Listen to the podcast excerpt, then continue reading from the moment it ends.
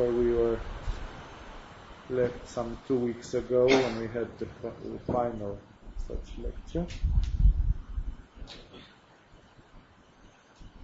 We are somewhere in the 19th chapter, paragraph number 16, the story of the rich young man.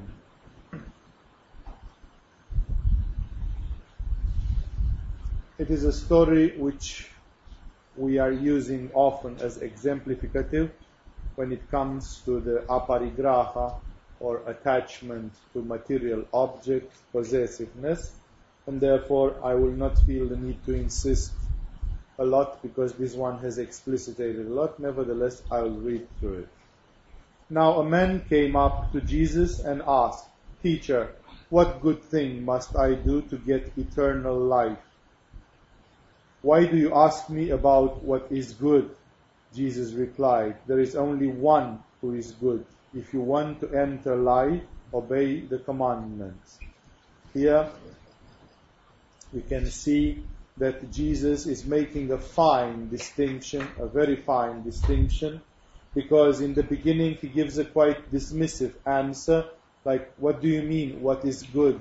It's like people are all the time trying to mix it up, to confuse it in all kind of ways.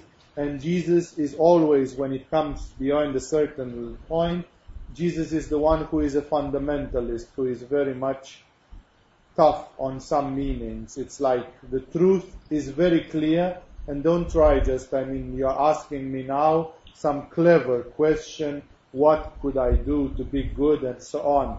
There is only one that is good, and basically he brings everything back to God all the time. We are talking about God. It's kind of, I can see it often in life that some people are trying to replace the spiritual activity with all kind of things which are like social activity, charitable activity, all kind of other things. And nobody says that those are wrong, but it's kind of, you always have to be focused on what is essential. It's like not to try to find surrogate, replacements, second-hand replacements, second-grade replacements. The kind that you have to be focused on what is spiritual.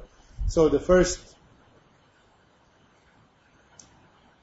answer of Jesus is kind of, he doesn't seem to be very friendly. He's having a kind of a stern attitude, like what kind of question is this? What, which ones, which commandments the man inquired. Jesus replied, do not murder, do not commit adultery, do not steal, do not give false testimony, honor your father and mother, and love your neighbor as yourself. Uh, this being, of course, taken from the Old Testament, from the Ten Commandments and all the others. All these I have kept, the young man said. What do I still lack? Here, the young man is already a little bit on the side. Probably the tone of his voice already was a bit irritating that Jesus gave him a first dismissive one. And you can see it from this second one. The man is a bit arrogant. Usually an arrogant person would say, I have kept the commandments. What else am I lacking? It's kind of the more humble ones would say, well, I'm guilty of all the abominations of this world. Who is perfect in the eyes of God? One who would be more humble would find a lot of fa- a lot of fault with himself and say, well, I've tried to keep the commandments, but I must admit that I'm not as perfect as I would be. But this young man is pretty arrogant, as you can see, because he said, I've done all that. And then Jesus is going to show him that he actually didn't. He is coming back to him in a way which simply says if you would have done all those, you wouldn't dump now my silly little test. This little test which I'm giving now to you would be so easy for one who would be there. But there you are, that you are kind of bragging, you are kind of thinking too high about yourself. And then Jesus answers, he attacks him in a roundabout way. If you want to be perfect, he says, so you did all those? Okay, what are you missing? Here it is. If you want to be perfect, go sell your possessions and give to the poor, and you will have treasure in heaven. Then come, follow me. When the young man heard this, he went away sad because he had great wealth. Then Jesus said to his disciples, I tell you the truth, it is hard for a rich man to enter the kingdom of heaven. Again, I tell you, it is easier for a camel to go through the eye of a needle than for a rich man to enter the kingdom of God. When the disciples heard this, they were greatly astonished and asked, when, who then can be saved? It's like it's so difficult. Everybody's thinking about this one way or another, and then they simply say, wow, you are making it really difficult, like a camel through the eye of a needle.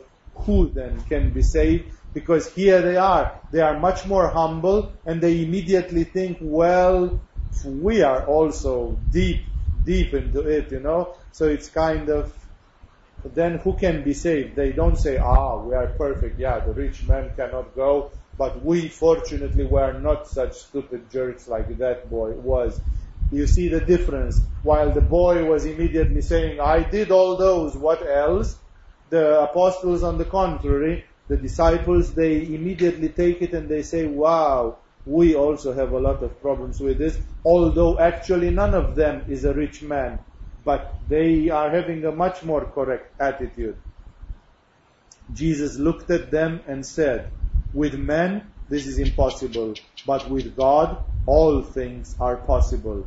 This is a beautiful, beautiful statement which actually shows in a metaphysical way that the enlightenment, this salvation, who then can be saved, is something which comes from the divine. Jesus says, with man, this is impossible. That means the human being is so limited and imperfect that it will always have a flaw. That's why the great mystics have always said, who is perfect in the eyes of God? Who will be so arrogant as to say, I am flawless? There is always some imperfection. I was reading for you that psalm and I didn't find that prayer someplace. I'll find it one day for you. That prayer for confession and communion where people simply confess all the crimes of the world. It's like I confess that I have done everything abominable and I have like it is a crime among the list of things which I have done and which I haven't done. They quote things such as, I haven't been as good as I could have been. Even that is a betrayal, right? Because God gave me the capacity to be good and to do, but I'm lazy or I'm uh, indolent or I'm whatever, and I haven't done all the good I could have done. I could have broken away another 30 minutes from my sleep and done more good to more people, but I have given up and I haven't. Am I not a lazy bastard that actually I'm having a few years to live on this planet and actually instead of using them full power, wired up like Ramakrishna or like Jesus, I'm actually uh, giving up the battle so easily and I'm just uh, sinking back into my comfort and everything. Yes, of course, from a certain standpoint, I am guilty because I should burn with full intensity in this life and I'm making so many compromises and for the sake of my own comfort and laziness and whatever. So if I want to find myself guilty, I can find myself guilty of a hundred things which I haven't done right or which I could have done better or I have been a part of this or of that. And that is why uh, if you take it through the human power, remember, salvation is not something which you get through your human power, because nobody is perfect enough. If there wouldn't be compassion, if there wouldn't be grace, if there wouldn't be God, nobody would be able to cross the gap, because actually the gap is that I am a finite measure I am a finite body, I am a finite energy, I am a finite mind, and I am trying to reach the infinite. How can one cross from finite to infinite? It's impossible, is it? How much effort should I do to reach the infinite? If I want to be like Buddha, I'm actually trying to reach the infinite. But the infinite cannot be won through tapas. I cannot do prostrations or meditation hours or asanas or whatever enough minutes to gain the infinite. Because as many minutes as I do, It's a finite measure, and something finite cannot comprise something which is infinite, cannot contain it. Therefore, this idea that with my tapas I'm gaining merit, it is valid symbolically onto a level. It's like I'm showing to God that I want to do this and this. It's like I'm moving a torch on the sky. I'm moving the torch 20 centimeters like this, but on the sky, the beam of light of my torch or a laser would go to the infinite, would go light years and light years and would move. It's a symbolic thing. As much practice as I do, it's never enough. How could 30 years of meditation, even if I do what Milarepa did, I'm sitting there and meditating 40 years, day in and day out, and eating nettles or whatever. How could that buy the infinite? Nobody can buy the infinite with prostrations or with eating nettles or with 40 years of meditation. The infinite is too big to be bought with 40 years of meditation.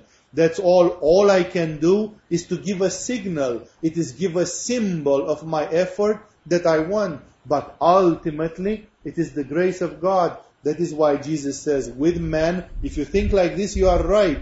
We are such sinners. We are so imperfect. And the disciples lament. They say, who then can be saved? And Jesus says, you are right. With men, it would be impossible. But with God, all things are possible. Because God is the only thing which can transform this into the infinite. Reaching the infinite is always a matter of grace.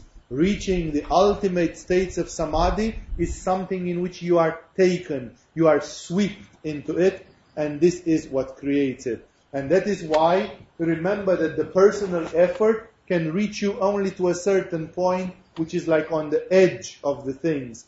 But the ultimate force which creates the actual salvation, or whatever you will want to call it, enlightenment or whatever, that is not something human. And Jesus, in a beautiful way, in a very human way, reveals it here by saying what is impossible for humans is possible for God, actually. So don't worry about that. Peter answered him, We have left everything to follow you. What, what then will there be for us? It's pretty pragmatic, pretty naughty question, but nevertheless it is asked. Peter is a fiery one, and he steps forward and he asks. Jesus said to them, I tell you the truth, at the renewal of all things, which can mean only the end of Kali Yuga, which can mean the end of time, at the renewal of all things, it's midnight and the new day starts. It is obviously the beginning of the new cosmic cycle which is announced at the beginning, at the renewal of all things. What a beautiful definition. How suggestive that the beginning of Satya Yuga is the renewal of all things. It's like a new sap of God. It's like a new breath of spiritual life is infused again into this world. At the renewal of all things, when the Son of Man sits on his glorious throne, that's himself, so he up, presents himself apotheotically, you who have followed me will also sit on twelve thrones, judging the twelve tribes of Israel.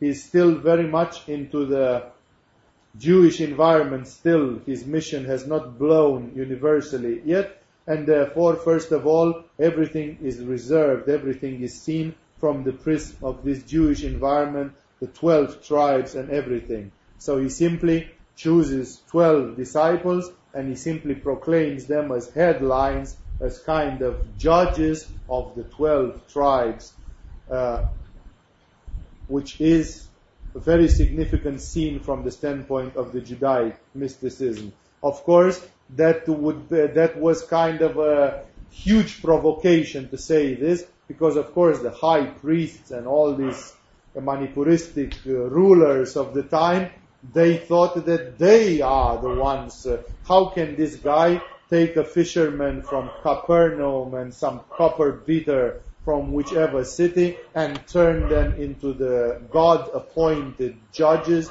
of the 12 tribes of Israel? It's like going for the sky, going for the prime time, going for the best thing, and it was kind of unacceptable socially. These people felt like they were deprived because uh, the power of judgment should be theirs or some people appointed by them. That is why Jesus is completely unconventional here. He simply says these people will be promoted like being the judges of their race as being the people appointed by God to look upon it. And everyone who has left houses or brothers or sisters or father or mother or children or fields for my sake will receive a hundred times as much and will inherit eternal life. Here it's a very comforting promise serving exactly this pragmatical spirit of Peter who asks, what will we get out of this? And Jesus simply says, all those who have sacrificed something for God, for their spirit, basically they will have everything. That's what, what all the spiritualists in the history of this planet says. There was nobody of the great spiritualists, Milarepa or Yogananda, Rumi or Jesus for the case, who at any time they were sorry that they lost their time, that they waste or wasted opportunities, that they haven't been visiting enough the discos and the clubs because they did too much meditation or yoga or whatever.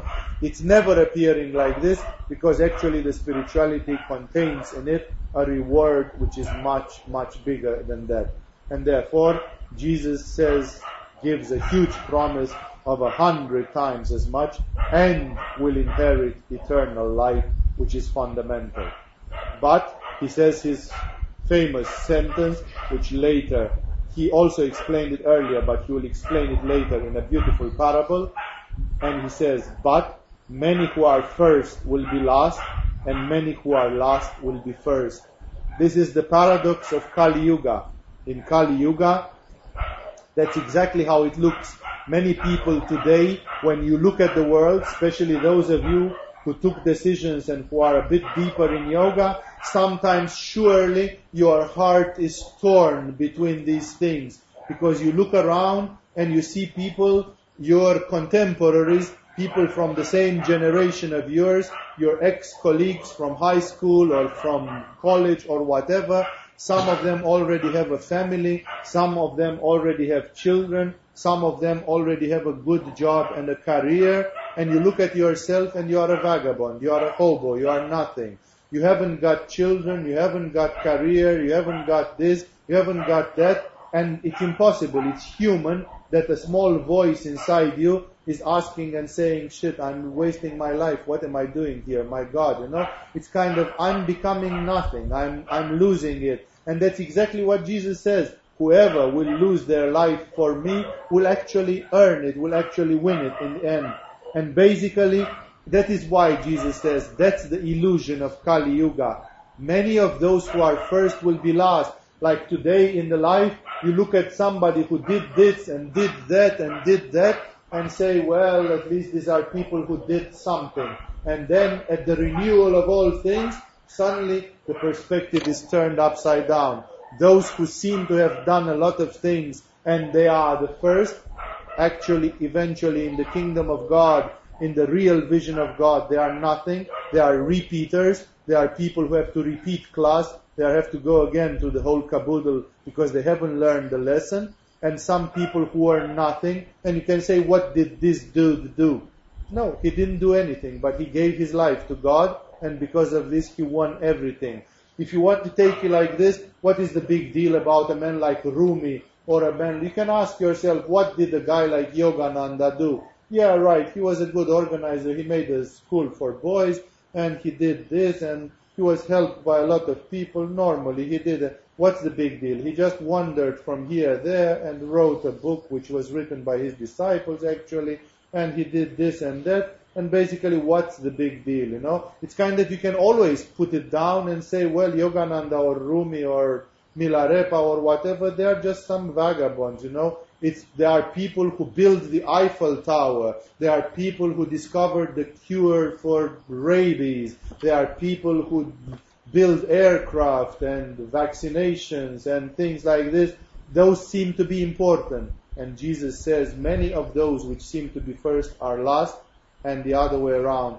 Because sometimes a person who apparently didn't do anything can be the first in terms of divinity, and somebody who seemed to do a lot and was successful and powerful and had money and had career and had charisma and had this and had that, eventually when the things come to an account, to a final account, is nothing. Remember that especially in Kali Yuga, appearances, appearances are very, very deceptive because in Kali Yuga we are tormented by these appearances, materialism and everything, and everybody is tortured by the fact, oh, my life is going away and I'm not doing anything. But you are doing a great thing, Jesus says. You are giving your life to God, and that's the best and the biggest thing. Don't be afraid to be nothing, because the last will be the first, and the first will be the last. But you have to have the faith to go till the end, to run this race till its end. It's not something which you just do for three months and say, see, see, for three months I resisted. For three months everybody can resist. The question is if you can reach to be 60 and still resist, still resist to have wasted everything and to say, what have I got? I am empty. I haven't got, I haven't done anything, really. I haven't got anything. And yet, I have done the most precious thing in this world. Remember that in Kali Yuga, the world is upside down. That is why even in the book of Revelation later, uh, the devil is called the prince of this world. This world is not run by God. Look around. Look what's happening around.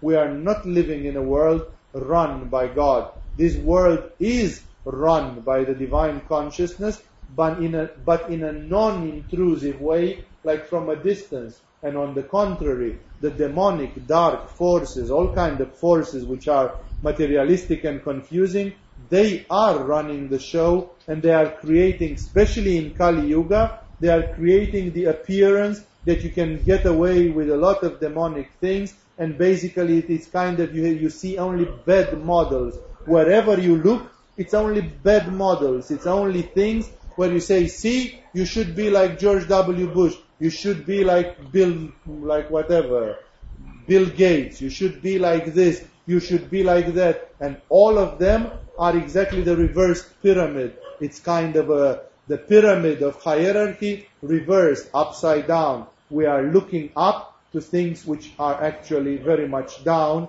and the other way around. And that is why uh, Jesus here says it and he is going to actually demonstrate it in the parable which follows. He says, For the kingdom of heaven is like a landowner who went out early in the morning to hire men to work in his vineyard. He agreed to pay them a denarius for the day and send them into his vineyard. About the third hour, the third hour would be like nine o'clock because they are counting the hours from sunrise. About the third hour, he went out and saw others standing in the marketplace doing nothing. He told them, you also go and work in my vineyard and I will pay you whatever is right. So they went. He went out again about the sixth hour, that would be midday by now, and the ninth hour, that would be 3 p.m. already, and did the same thing. About the eleventh hour, which would be like almost sunset by now, he went out and found still others standing around. He asked them, Why have you been standing here all day long doing nothing? Because no one has hired us, they answered. He said to them, You also go and work in my vineyard.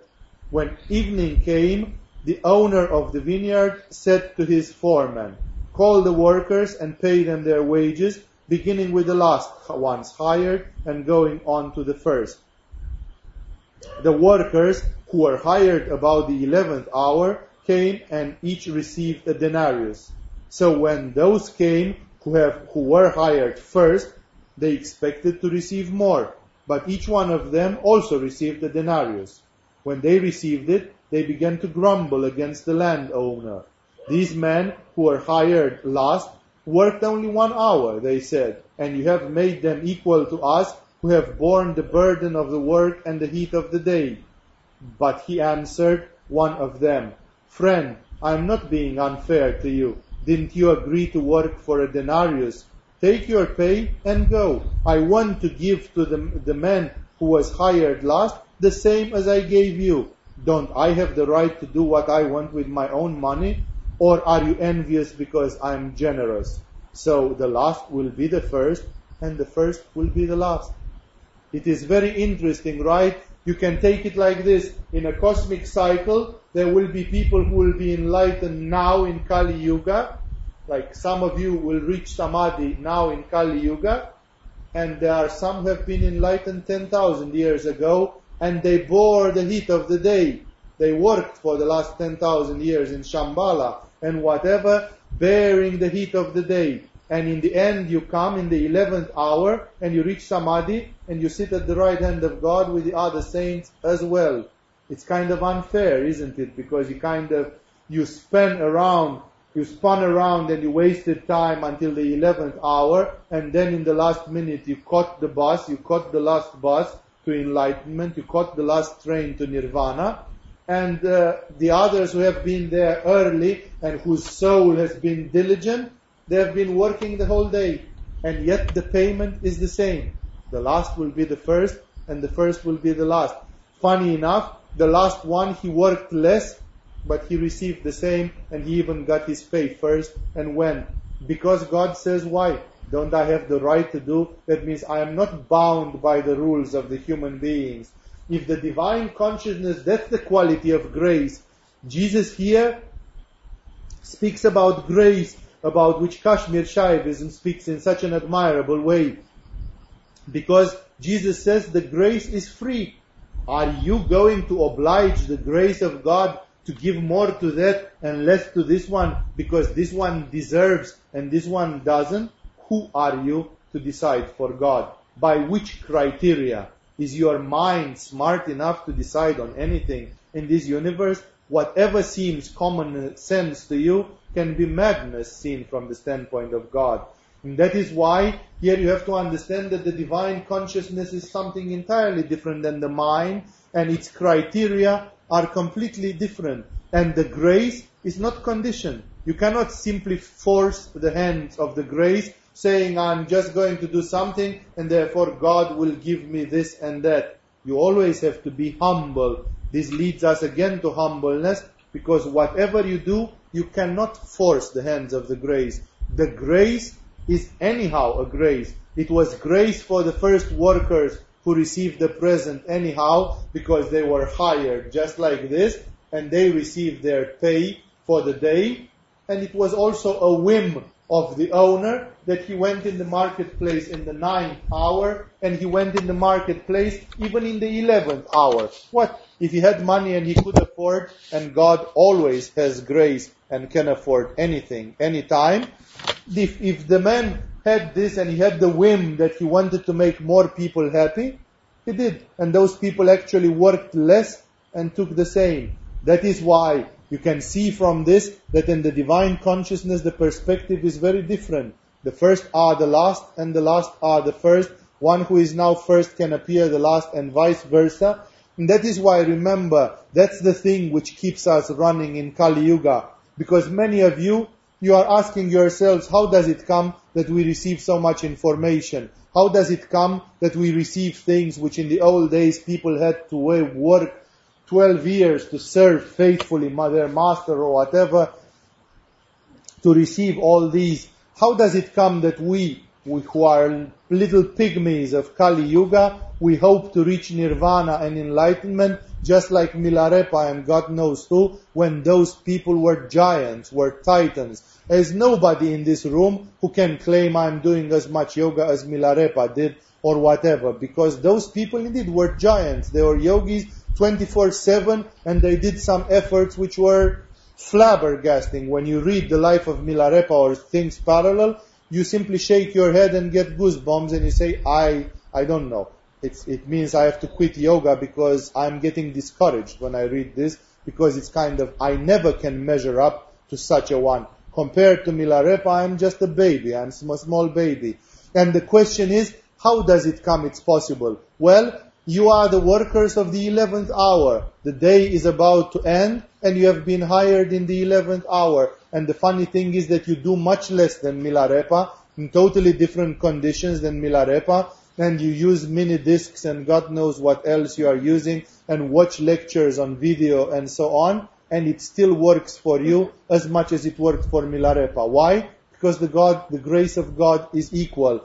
There are your own difficulties. You being in Kali Yuga, you are also confronted with difficult choices. You are also confronted with your own problems.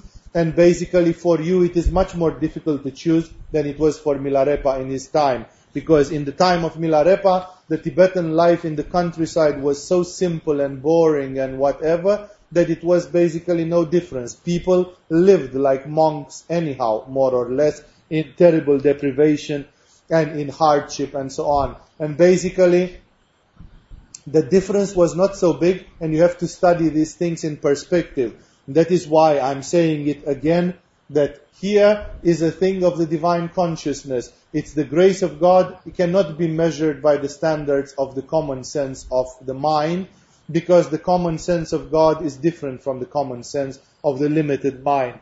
That is why, yes, it works for you, although you do less than Milarepa and you are living in other conditions, precisely because you are in other conditions. And if God has decided to give to the workers from the 11th hour the full pay for the day, that's simply a manifestation of the grace of God for which we can be only super grateful that we are born in such circumstances.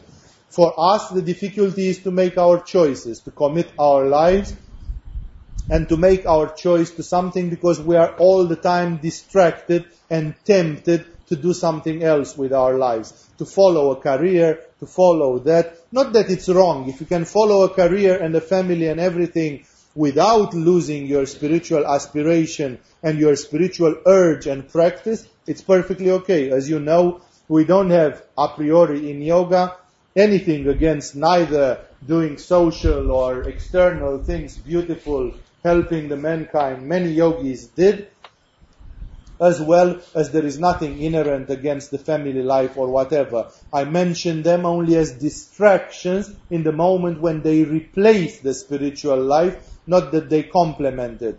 As you know, in the spiritual life, both alternatives are possible, only that of course many yogis in the last hundreds of years have simply considered that life is so complicated that they don't have enough time and energy to split themselves between too many things because then they will not do anything seriously. And it's also a difficult test for you, for anyone, to be involved in the life, to be involved in career, in family, and while you are following your career and personal ambitions and you get caught in the web of this because the mind forgets and it gets caught into this, while you are getting caught in the things of your family and whatever, not to forget to give God the first place. Never forget what the great Ruskin said, that if you give to God the second place in your life, you don't give Him any place.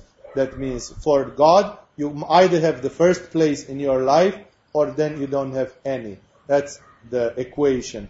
And that is why if you manage to keep this intensity that always God should be your first love, then automatically everything else in your life can go. If you forget this very important issue, if you forget your Ishvara Pranidhana, then automatically you will run in trouble.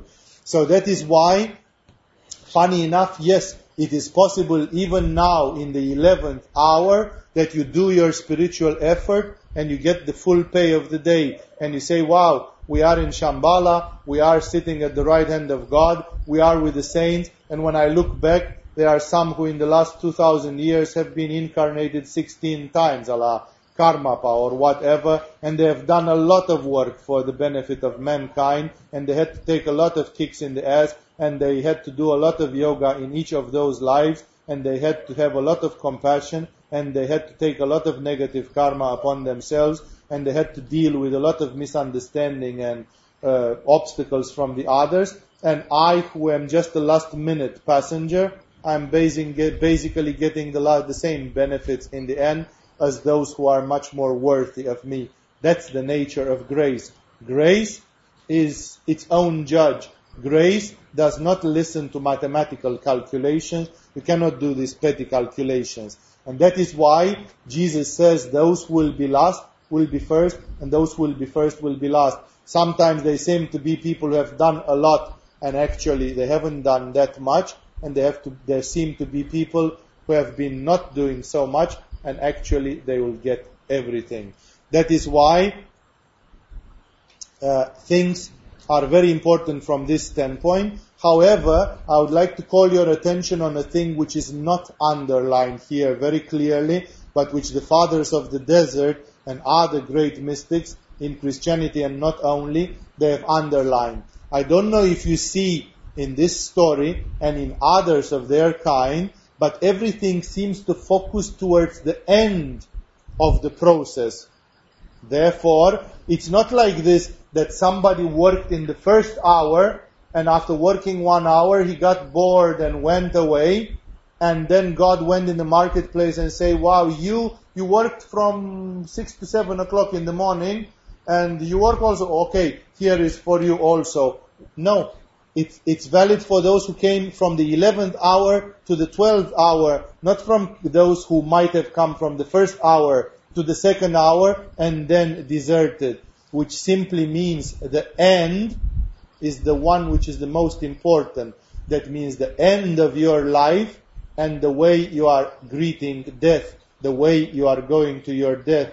That is why many, there is one great Christian mystic, I forgot now who said this, but it's one of the great Christian mystics who says something like this. I cannot translate it because I remember the thing in Romanian and it's in a peculiar language, and therefore I will try to translate it approximately. It simply says, in whatever the end catches you, in that you will stay. That means you have done yoga for 11 hours, and in the 12th hour you became a drunk and an idiot, and you, dry, you die like an ignorant. If your death catches you in filth, you go in filth. And on the contrary, you lived in filth until the 11th hour, and then at the 11th hour you started doing meditation and yoga big time, and your end, your death, the doomsday or whatever, the time when everything is renewed, as Jesus says, catches you in full-fledged meditation, catches you in full impetus of your aspiration and spiritual practice. Well, lucky bastard that you are. It caught you into that, in that you are. That is why you are going to see that it is not equal. This is actually more difficult. That is why it is difficult to keep the race till the end. There is a very beautiful movie made about the life of the apostles. It's called Peter and Paul, in which the apostle Paul is played by Anthony Hopkins. And there is a very beautiful scene taken from uh, the life of uh, Paul that at some point Paul is called again by the emperor, by Caligula, the Roman emperor, or Nero, sorry, and uh, he, it's obvious that Nero is going to condemn him to death. He had been a prisoner, uh, in a house prisoner for a few years, and in which Nero whimsically kept on postponing, postponing, and at some point Nero and the others around him, they felt so offended that they decided, okay, let's finish this guy off. And suddenly he sends the soldiers and says you should present in front of the emperor. And it's obviously that now he's going to lose his head and he's going to be martyrized. And in the moment when he reaches this, Paul takes a glass of, he pours a cup of wine and he cheers with everybody and he says, for me, the great match is over. Finally, I have reached the end of the race and I have won. I have been beaten, I have been tortured, I have suffered, my faith has been put to great trials, but I have won. I haven't lost my faith till the last minute. Now I am in front of the last minute, and lucky me, I still have my faith intact, and I'm still spiritual. I haven't forgotten. So now I know because I die like this, I have won the prize. I am going to take the big prize because I have been a worker till the 12th hour. I have worked till the end of the day. And working till the end of the day, I have the right to the pay. I am going to be paid by the master of the vineyard like everybody else. Even if Paul, remember, Paul didn't even meet Jesus personally, and worse, Paul in the beginning of his life, in his youth, was a great killer of Christians. He was a great persecutor of Christians, and he kept on persecuting and killing them, and he had a vision of light, and he had a mystic shock, and then he got kind of violently converted to Christianity and became super hot for it from becoming one of its most terrible foes, one of its most terrible adversaries. And therefore, you can say, wow, a man who like Milarepa, he was a murderer and he was a persecutor, and then he did a few years of traveling and preaching and whatever. It's true, his life was quite heroic, and there he was gaining the big prize. This is a worker of the 11th hour, really. He came in the vineyard in the 11th hour, and he left with a full denarius out of there. He went with the full price. Therefore, remember that this is not emphasized clear enough, but it's about the end. It doesn't work the same with the morning or with the evening. It's only about the end or the evening. That is why the whole thing is to be able to resist the game till the end of it, till the end of the day when the time is coming.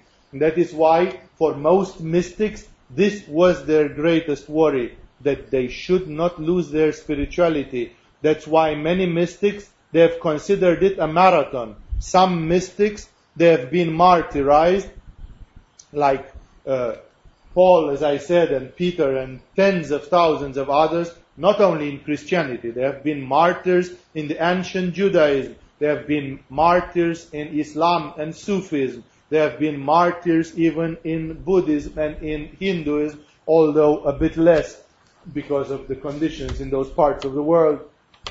And therefore, there are people who won their laurel crown, their crown of victory in a day or in a month of terrible ordeals, and there have been people who had to run the full marathon for the life.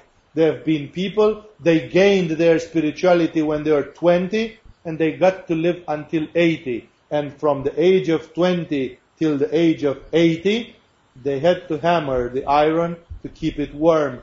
And that is called by the fathers of the desert the daily life martyrdom, the everyday martyrdom. And they simply say the everyday martyrdom is more difficult than the one-time martyrdom. Because the one-time martyrdom can be terrible that somebody kills you like they killed Paul, but it's a one time you clench your teeth and you go into the glory. And the others, they have to clench their teeth every day because every day you may worry, am I going to fall off the path? Am I going to forget? Or even when I will be 60, will I be at least as spiritual and as full of aspiration as I am today? Or am I going to get distracted by something and forget? That's the most terrible fear. That's the most terrible threat that I will forget and I will fall off the path. And although I worked from 6 o'clock in the morning to 12 o'clock at noon, then I forgot and I will not be there at pay time. I will not get the pay of the day. While the bastard who came at 5 o'clock p.m., he stayed there just one hour and he got the pay of the day. That is why it's better, it's very important to be there in the end. The end chooses. It was one of the favorite sayings of the of the old monk who taught me chiropractic and who was also a very, very spiritual person. This man, whenever people pushed an argument, like uh, people said, but what about this? But, but uh, you know this and so on he would never argue with people. He tried to give them the arguments of common sense as long as it was like this. And if the discussion would become too argumentative, like trying to become like a struggle, he would immediately withdraw from the struggle and he would always say, my son, it is the end that chooses. That simply means you want to argue with me? See you in Eden. See you in 50 years and if you will be there, it's good for you. That simply means you can come with all kind of abracadabra theories, but the end chooses. That means if in the end you are biting the dust, then you have chosen bad. I'm not going to quarrel with you. It's the end which chooses. You want to follow some stupid path, and you are arguing with me that your stupid path is good, follow it, but never forget that the end is choosing. The end is the one which is deciding. And therefore, it's the end of the day, the pay time. That's why I say the end has a special significance here, because as you can see, everything compresses towards the end. Fortunately for us as well, we are also in some form of end, because this time of Kali Yuga which we live, it is a form of end of days. It is a form of final time of Kali Yuga, and therefore we are actually running the last straight line of the race. And in this way, it kind of, uh, compared to others who had the perspective like a whole lifetime of waiting and so on, some people may think that in this way you are looking at something more tangible. Remember always, because many mystics, they prayed for this. They simply said, God, don't let me fall off don't let me get lost, lost of the path. That's the biggest thing. I will get distracted and suddenly I'll have a career, I'll have five kids crying for food, I'll have this, I'll have that, and then suddenly there will be no more time for spirituality and I will not be there for the pay time. And therefore, this was the greatest worry of spiritual practitioners. I remember once I met with, uh, I told you some stories at some point about a very advanced monk whose prayer could do miracles and who had forms of clairvoyance and so on. And this guy at some point, he was keeping speeches to people and whatever, and then uh, at, after talking to people for one hour, two hours, inspiring them or whatever, he would suddenly say, now I have to go to plow my field like to do some spiritual work. And people looked at him like, what? This guy was 70 years old and he was kind of venerable and what plowing of the land should he do? And he said, yes, because while I was talking to you, there was weeds growing on my, on my fields. So now I have to go back at my fields and disc them, plow them again, clean them again, weed them again.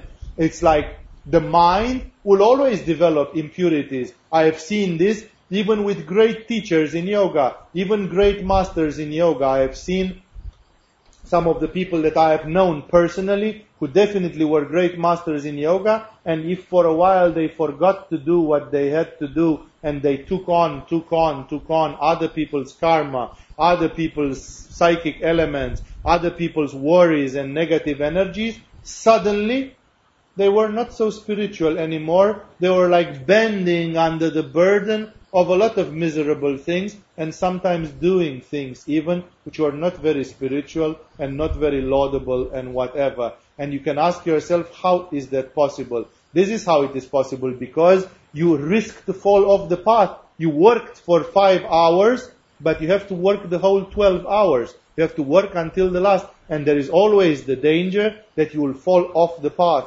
That is why it is good news, but at the same time it is bad news because this battle ends at the hour of your death, not earlier than that. Either any one of you here will be blessed with the uh, crown of martyrdom and will die early being turned into a martyr. Bitter times may come in the history of this planet and you never know what's going to happen in the next years or you are going to have to run the full marathon till you will be 80 and you will have to be a martyr every day putting your ass to work and staying on the path and making sure that you don't lose your soul, that you don't lose your heart, that you stay, that you don't get confused, that you don't get distracted, that you don't get deviated. I, whichever way you will be, time will tell in which category you will be. Usually most spiritual practitioners they run, of course, in the long term time of life race, which is, of course, having its own characteristics. And that is why I wanted to underline this because it's not very clear here, but the end has a special significance. Remember, whatever the end catches you in, that's what it is. If you have prayed for 11 years and in the 12 years you start, in the 12th year, you start blaspheming and you are caught in the moment of your death when you hit your bardo, you are caught with a mind which is full of blasphemy and materialism and demonism, you will go in hell. And if you have been blaspheming for 11 years and then you start repenting and praying and you start doing big time work, and then in the moment of your death, all your mind can do is say a mantra and pray with humbleness, then you are saved. It sounds very unfair, doesn't it? The first will be the last, and the last will be the first.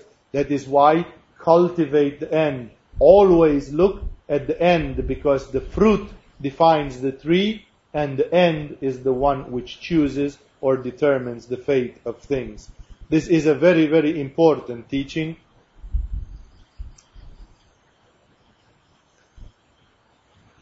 Now, as Jesus was going up to Jerusalem, he took the twelve disciples aside and said to them, We are going up to Jerusalem, and the Son of Man will be betrayed to the chief priests and the teachers of the law.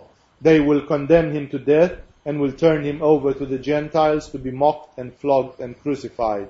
On the third day, he will be raised to life. It cannot be more eloquent than this. It's like Jesus repeatedly predicted clearly what he was going to go through. Either he used mathematically these words or these are a little bit twisted historically.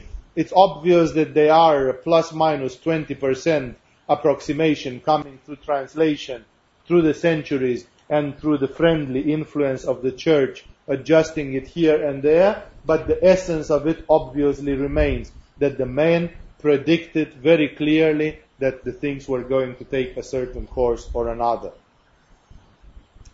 Then the mother of Zebedee's sons, he had two disciples, two of his apostles, who were brothers, James and John, both the sons of Zebedee. And the mother of Zebedee's sons, their mother, came to Jesus with her sons, those two, and kneeling down, asked a favor of him. What is it you want? he asked. She said, Grant that one of these two sons of mine may sit at your right and the other at your left in your kingdom. Like to be second to you, to be second great in the kingdom of heaven, to be your lieutenants. She's asking a terrible thing. She's asking a huge thing. It's like intercession, you know, it's what somebody would do to a king. It's like influence, you know. I'm putting a good word for my sons. They are nice to you. You be nice to them or whatever. It's like I'm the first to ask a favor. Nobody thought about this before or whatever. And of course, this is a completely preposterous request because things in the kingdom of heaven cannot happen that way. But you see that the mother of Zeb, the mother of these uh, two guys, she, they could not forget their social things. They, they wanted, she suddenly now wanted to make a career even out of being an apostle. Being a disciple of Jesus was not enough. Now they had to be one to the left and one to the right, like to have a position to be bosses, to be uh, vice presidents of the company or whatever, because uh, everything should be done that way. So in this way, this is bringing a materialistic, egoistic, human, interested way of thinking into spirituality. And Jesus, of course, has to answer fittingly to this. You don't know what you are asking, Jesus said to them. Can you drink the cup I am going to drink?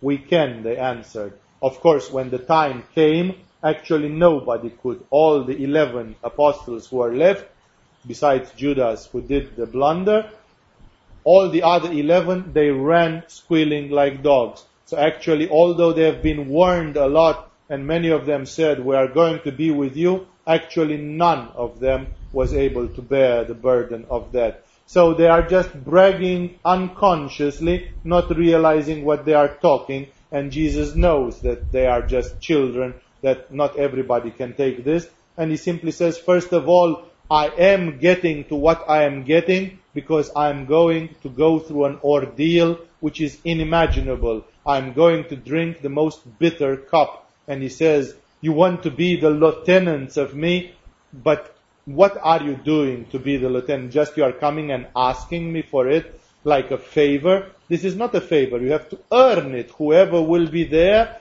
has to earn it through an exemplary lifestyle. And therefore, he says, what can you do? What I do? I mean, why, why do you want to measure with this? Why don't you have measure enough just to be yourselves? Jesus said to them, you will indeed drink from my cup, but to sit at my right or left is not for me to grant. These places belong to those for whom they have been prepared by my Father. He simply says an amazing thing that he will not decide upon that. He surrenders completely to the will of God. Who will be there high up in Shambhala or whatever you want to call that, I will not decide. That is according to the spiritual merit, that is according to the divine grace, that is ultimately according to the will of God. So he says, yes, you are going to drink from my cup. He warns them, you'll get the same fate as me. Always remember that out of the 11 disciples of Jesus who survived the moment, plus two others, one was added immediately after, and then Paul came, all these 12, 13, whatever many they were, all of them were martyrized, one in a more terrible way than another, exception made of one who is John. John, actually, uh, one of these two. As a matter of fact, he did not undergo martyrdom and he lived for 101 years or whatever, having had a very mysterious fate, out of which some people say that actually he reached physical immortality and he was transported to Shambhala and he was one of the rulers of Shambhala at this time. But anyhow, the others, James, uh, the, the brother of John, and all the others, Peter and Paul and whoever, all of them, Andrew and Philip and whatever, all of them have been killed violently in martyrdom. All of them have been murdered and died the death of martyrs. So basically Jesus is very clear about that, but he also says, I cannot grant that because that comes through divine will. When the ten heard about this, that there was some going behind their back, that this woman went to ensure a good place to her sons in a, such a materialistic way, they were indignant with the two brothers. Obviously, they are indignant because they are egoistic and they wanted the same thing and they felt betrayed. It's like, ha, smart demons, you know, smart devils. They went and asked for that. You know, it's kind of, and what if Jesus would have said yes? you know, then we would have been fucked. Uh, basically, all of them were secretly uh, longing for the same thing. It's the same game of ego brought into spirituality. Jesus called them together and said, You know that the rulers of the Gentiles lord it over them, and their high officials exercise authority over them. Not so with you. Instead, whoever wants to become great among you must be your servant. Basically, he said it's not like the Gentiles who have rulers and tribal leaders and authorities and this. He doesn't plan, although the church today is like this, with popes and bishops and authority and so on. Jesus, when he speaks about the kingdom of heaven, not what's happening on the earth, he says it shall not be like this. He says the one who wishes to be great among you must be your servant.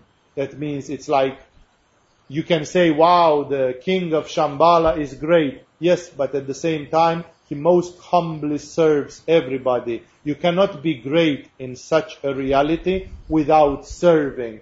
Most people believe that in the kingdom of heaven will be like with kings. Once you are great, everybody will kiss your ass and serve you. And Jesus says it's quite the contrary when you want to be great in the kingdom of God, you have to serve.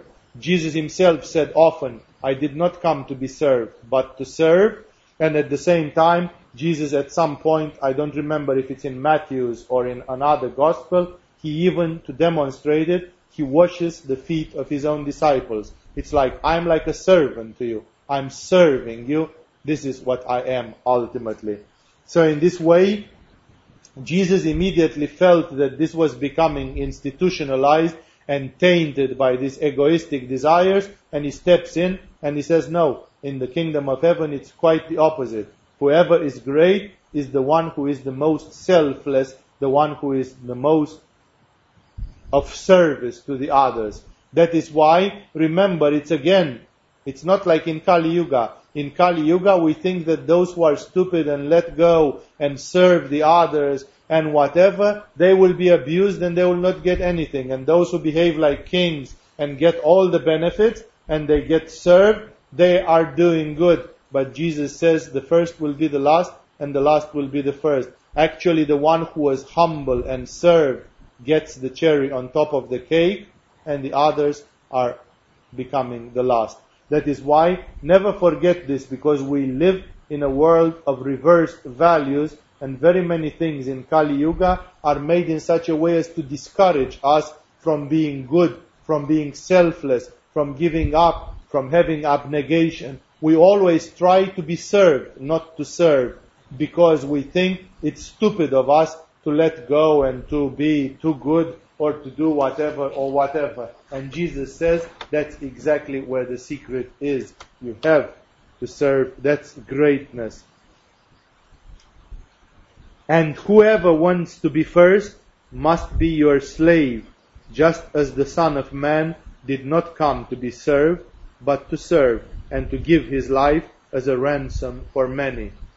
This is supreme humbleness. I came to give my life that means I'm valuable and wise and the others are assholes. And yet I give my precious life for theirs, which is a filthy, unworthy, miserable animal almost life. Where is the justice of this? I did not come to be served, although I deserve to be a king among men. I am the son of man, and everybody should bow down their head in the dust in front of me, because I am the most noble creature that treads the dust of this planet. And instead of asking for my rightful right that I should be treated according to my spiritual status, actually I am the one who is mocked, I am the one who will be beaten up and crucified and whatever, and I am the one who serves everybody and even gives his life for the others. This is the paradox, this is the abnormality of Kali Yuga. In Satya Yuga, maybe the things go like this, that the spiritual one is indeed spiritual because all the others are humble and aware and they realize this man is special. We have to treat him special because he is special and we have to give him everything so that he can deliver to us his wisdom because he deserves this. But in Kali Yuga, people don't care if you deserve it or not spiritually and the world is so dark and so demonic that it's exactly upside down. And therefore the one who is spiritual is treated like shit, and the one who is non-spiritual but has power in these ways, he seems to be like I am in charge and whatever. That is why many, many abnormal things in terms of spirituality happen today. As Jesus and his disciples were leaving Jericho, a large crowd followed him. Two blind men were sitting by the roadside, and when they heard that Jesus was going by, they shouted, Lord, son of David, have mercy on us. The crowd rebuked them and told them to be quiet. But they shouted all the louder, Lord, son of David, have mercy on us. This is indeed a very beautiful thing. If you'll make samyama with this scene, you will see. You can imagine there is this crowd which is already starting becoming a little bit institutionalized, like these are the first ones, these are the close disciples, these are the outsiders, the numbers, the crowd, and there is a little bit like everybody thinks about things uh, with their own interest, and there they are, two losers, two beggars, two outsiders, two miserable blind on the side of the road, they cry and they cry something which is even a bit bold. It's a bit blasphemous. They call Jesus Lord, Son of David, like they call him, uh, you are the Son of God, you are the Messiah, you are the Lord, and so on. And they call him with loud voice, praising him as it was. the way it should have been. If it would have been in Satya Yuga, everybody would have realized that this man was what he was. But in Kali Yuga, people were blinded by, and this man, they say the truth, and because they say the truth, everybody feels like uh, a bit disturbed, it's embarrassed, you know. We are going, and there is some procession, and we are going with Jesus somewhere, and suddenly that stupid beggar there starts saying, Lord, Son of David, Messiah, God, help us. And we just tell him, shut up, man, you are disturbing the old, don't you see we are busy here, we are doing this. It's like already losing the freshness. It's like don't have the spirit of it. And these people, fortunately, they were inspired. They had the, the salvation was upon them in that day because they had the inspiration to insist, to continue, to say, what the heck, even if we make fools out of ourselves, we have to do, this is the chance of a lifetime. So they simply shouted all the louder, Lord, Son of David, have mercy on us. Doing a little bit of, a, again, of a bold blasphemy because to call Jesus Lord, Son of David, when he was so controversial, was a little bit like, whoa, you know, these people are overdoing it. And everybody felt embarrassed because the other people, they did not have, this is the thing. Sometimes a child comes up and says, uh, who do you think I am or whatever. And the child tells to Jesus, you are the son of God. You are the son of the living God. You are God. And everybody, when a child blurts out such a thing, everybody feels a little bit embarrassed. It's like the child is a bit too pure. It's a bit too open. Blurts it out what no adult would do. Why? Because the adult is impure. The adult is full of impurities. The adult has doubts. The adult is cynical and sarcastic and skeptical and whatever. And he doesn't have the power like Peter, who was a little bit of a grown up child, to stand up to Jesus and to say, I say you are God. You are the Son of God. You are the Messiah. It's kind of, you have to be a bit crazy to go like this, to make a fool of yourself, to say a big thing like this. Uh, when somebody says a big thing like this, you will notice, even in gatherings like this, when somebody comes and says, I feel that like this, and I feel like that, everybody is like putting their head a bit in between the shoulders and feels a little bit embarrassed, like, isn't this too much? Isn't this like, I mean, it's a bit, it sounds preposterous, you know? It's kind of, we have common sense here. We are decent people, you know? You can't overdo it like this. But funny enough is that the truth is in the mouth of children, and these people, simple as they were, that's why Jesus praises the simple in the spirit. Because the simple in the spirit, they don't think too much and in their simplicity, they can blurt out the biggest truth. It's obvious and like a child. He says, for me, you are God. And it's kind of everybody says, right, yeah. Mm. Uh, it's kind of, you know, according to me, it's too much to say that. Not according to this simple-minded, childlike people. And that's why people rebuke them and they say, oh, shut up, shut up. It's because people, if you make samyama with this and try to see this scene in Akasha a little bit, to look how it must have been, to imagine the scene, you will see that the people feel embarrassed because those people were emotionally too open. They were like embarrassing everybody with telling something which you don't dare to tell because actually you still have your own doubts and in your mind there is a mixture of angels and demons, while they at least have the advantage of being pretty blank in their mind and not having to fight with the demons of their own skepticism and thinking too much and doubting too much and all the others. And then of course, the outcome is obvious. Jesus stopped and called them, what do you want me to do for you? It's obvious that they have faith he doesn't ask them, you believe in me anymore, because these people, they already made fools of themselves, and obviously they believe beyond it's kind of their last hope, their only hope. And he simply asks, what do you want of me? He answers to their call. Lord, they answered, we want our sight. Jesus had compassion on them and touched their eyes. Immediately they received their sight and followed him. This is one in the long line of miracles again. because it's not yet 12 o'clock, I'll read a little bit more. My voice is getting a bit tired. I'll read a little bit more from the paragraph 21 and then we'll stop for tonight. As they approached Jerusalem and came to Bet to Bethphage or whatever, on the Mount of Olives, Jesus sent two disciples saying to them, Go to the village ahead of you and at once you will find a donkey tied there with her colt by her. Untie them and bring them to me. If anyone says anything to you, tell him that the Lord needs them and he will send them right away.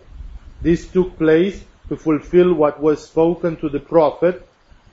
I think it's Isaiah, the prophet, who says, quote, say to the daughter of Zion, see your king comes to you, gentle and riding on a donkey, on a colt, the foal of a donkey.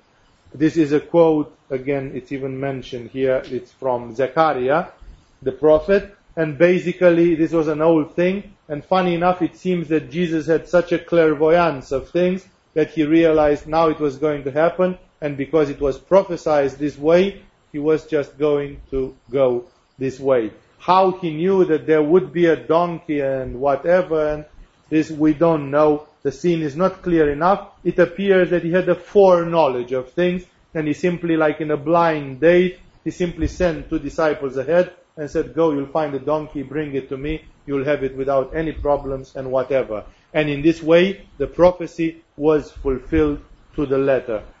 The disciples went and did as Jesus had instructed them. They brought the donkey and the colt, placed their cloaks on them, and Jesus sat on them. Now, how would Jesus sit on two animals at the same time? That's again a mystery. It's one of the formulations in the Bible which does not allow us any clarification. A very large crowd spread their cloaks on the road, while others cut branches from the trees and spread them on the road.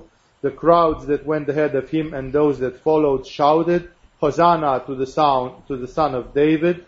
Blessed is he who comes in the name of the Lord. This being all of them very religious things from the Psalms and others. And it's a praise for the, and at the same time, this is one of the disturbing things because putting the clothes on the floor was also one religious act which was done for the bishops, for the great priests, but it was also done in the case of the kings it's the habit until today to roll the red carpet when the presidents and the kings come. It's the red carpet. They cannot step directly on the floor. They are supposed to step on a cloth, on a carpet. And therefore, putting the cloth so that Jesus, even on a donkey, should step on them is like treating Jesus as a king.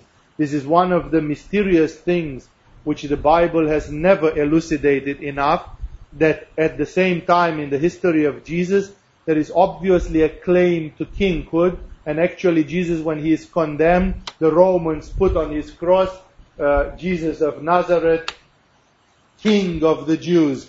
Uh, allegedly, there was some activity there that Jesus, being actually a rightful heir to the throne, he was from the family of David, of King David, and whatever there was there that the religious people would have liked to make Jesus the Pope and the King at the same time, to make him the real King of the day, which of course is an offense, would have been an offense from several standpoints. Here, I cannot elucidate this for you. This is something which you need to meditate on for yourselves to see how it was. This is one of the mysteries of Akasha, which is meant to stay like this for those who cannot see it directly. Those who can see it uh, will uh, try to see it in their own ways because there are some things in the life of Jesus which sometimes don't fit. On one hand, Jesus is this prophet who is always so humble and everything, and he seems to be a total hobo. But on the other hand, there are some things which seem to be quite funny. For example, when he is arrested, Peter takes out the sword and cuts the ear off of one. Where did Peter have a sword? He was just a fisherman from Galilee. Uh, why were they wearing swords? Was everybody armed in that entourage? When the priests arrested Jesus, they sent a whole cohort. They sent, I don't know, two detachments. Why was why would you need 200 soldiers to to arrest a man and his 12 disciples who are just a bunch of crazy prophets and having nothing and so on. What if there was something a little bit more there? Also, it is the ridiculous thing, as you know probably from unheard history, and you will read it here a bit later, that actually when Jesus himself is betrayed, uh, Judas has to identify him by a kiss. That's pretty funny because everybody had seen Jesus in uh, Jerusalem, and he apparently was quite an apparition. He was quite a, he was a tall guy with red hair, with blue eyes, he was a fiery prophet. He definitely looked outstanding. And you didn't need anybody to kiss this guy to show who he was. Like, this is the guy. Like, why do you need to kiss this man to identify him? Because everybody can see him and knows who he is. He is dressed in a peculiar way and whatever. Therefore, there are some historical mysteries which are, and many others, but I don't have time to go now in them, which do not elucidate clearly but it appears that at the time when Jesus was doing this thing, some people were actually following a more uh, manu forte, a more uh, armed force type of uh, policy, trying to push Jesus actually as a king, that it was not a metaphor, but actually the people when he entered Jerusalem, they treated him like the king. They laid the red carpet for him and they said, here comes the Messiah the Messiah being automatically the lawful king. There was no doubt that when Messiah would come, Messiah would automatically be the king. It was impossible to think that Messiah would be there and somebody else, some other dude, will be the king at the same time taking decisions or whatever. All the kings automatically would lose their position in the presence of the Messiah who supersedes them, who surpasses them in authority automatically.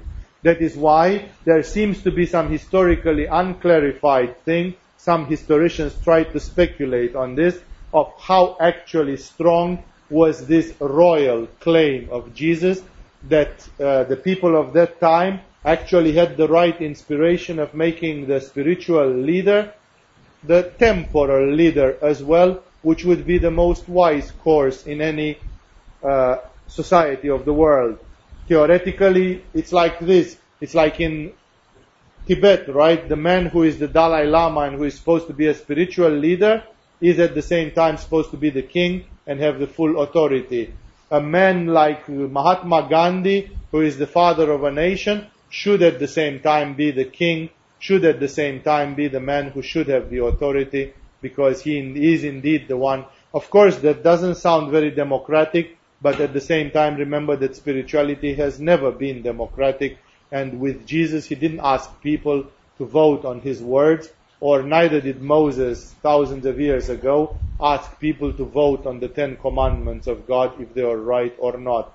The Ten Commandments were given and either you like them or not or you agreed with them or not, they still were the Ten Commandments from God. So in the same way, some things in the spiritual life automatically, because we speak about the divine consciousness, they cannot, they work in another way. And in the case of Jesus,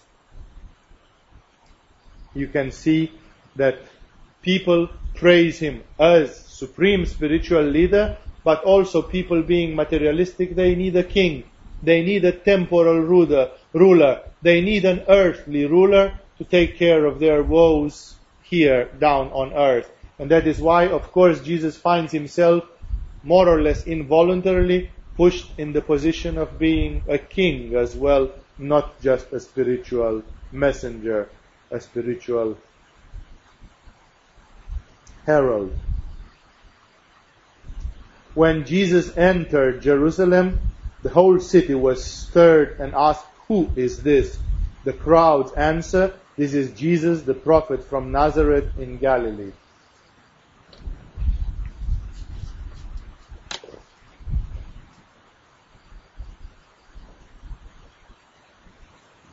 Let's continue a few more minutes.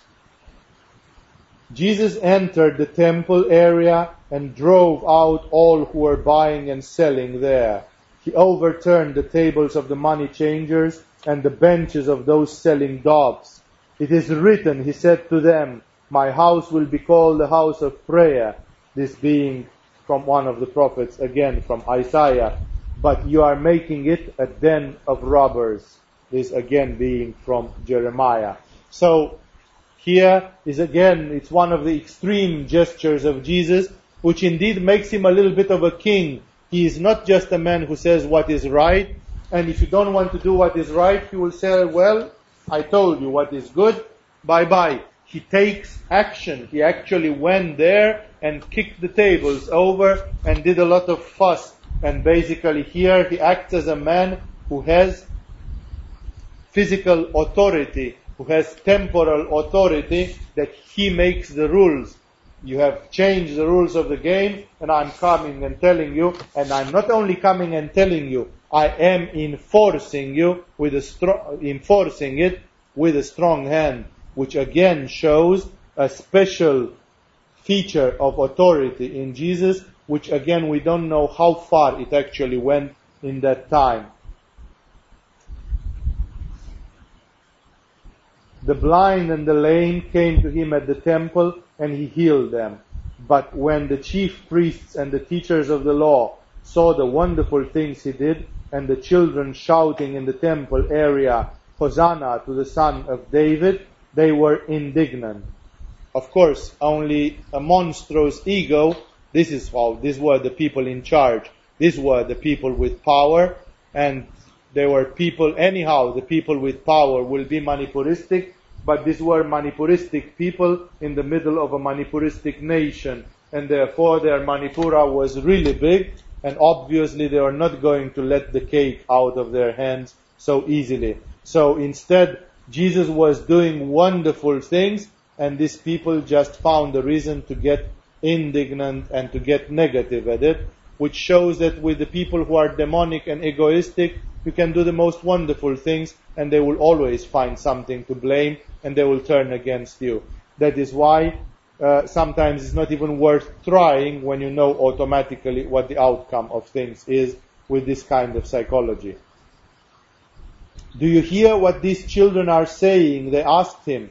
Yes, replied Jesus. Have you never heard from the lips of children and infants you have ordained praise, this being from, again, from one of the Psalms. And he left them and went out of the city to Bethany, where he spent the night. So basically, he was not spending the night in town, and he kind of answered very clearly, always with references from the Psalms and the others, from the prophet, and he simply said, The children are telling the truth, and this is the most pure praise.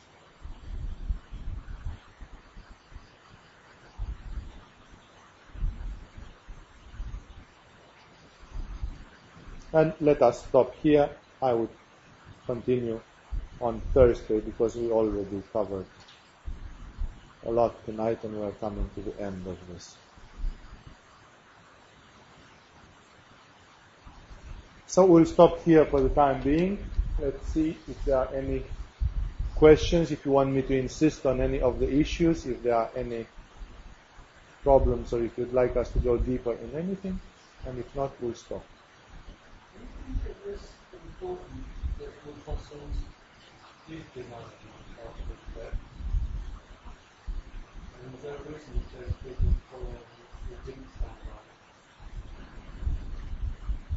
No, it was simply a test and it was meant to be like this.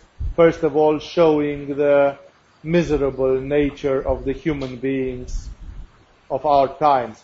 That these people who knew him very well and who have seen miracles and the dead raised out of their tombs and the blind getting back their sight and everything, even those people could not bear the pressure of it, which shows how fearful we are, how egoistic we are, how limited we are, and how difficult it is to have indeed a spirituality. It's funny that some of the martyrs which came later, being inspired, enriched by the Spirit of Jesus, they found this noble thing that they actually resisted. They even gave their lives and so on, which the apostle, the apostles couldn't do. I remember that once I was having a spiritual talk with my first yoga teacher, and I've asked him for curiosity what he perceived in his own intuition, in his own meditation of it, what, what would have happened if, for example, Peter, who was the most hot of them, there is an episode where Peter denies Jesus having known Jesus three times in a row, which Jesus had actually warned him that will happen. And he does it exactly like this because of fear, because he is caught by a mob and he is afraid to be lynched by the mob uh, or delivered to the priests and have the same fate as Jesus on the spot. And uh, I asked this question at that time. I have never meditated on this. That's why I'm uh, delivering you the answer of somebody else who has meditated on it. I've asked what would have happened if, for example, Peter would have been strong enough and resisted then, and instead of Jesus martyrized, there would have been probably two of them killed or whatever. And uh, his understanding of it, his perception of it, he said that the history of the whole world would have been very, very different if Peter would have had such a power to resist, to actually to bear, to take the cross together with Jesus. But he did not have it, as Jesus well knew. And therefore, this was a challenge. It's like the spiritual history of this planet could have been pushed even more.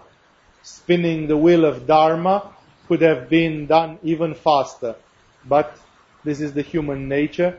This is as much as humans were able to do at that time. But the human beings have been enriched. Remember that Jesus means a moment of regeneration in the history of planet. At his time, the Romans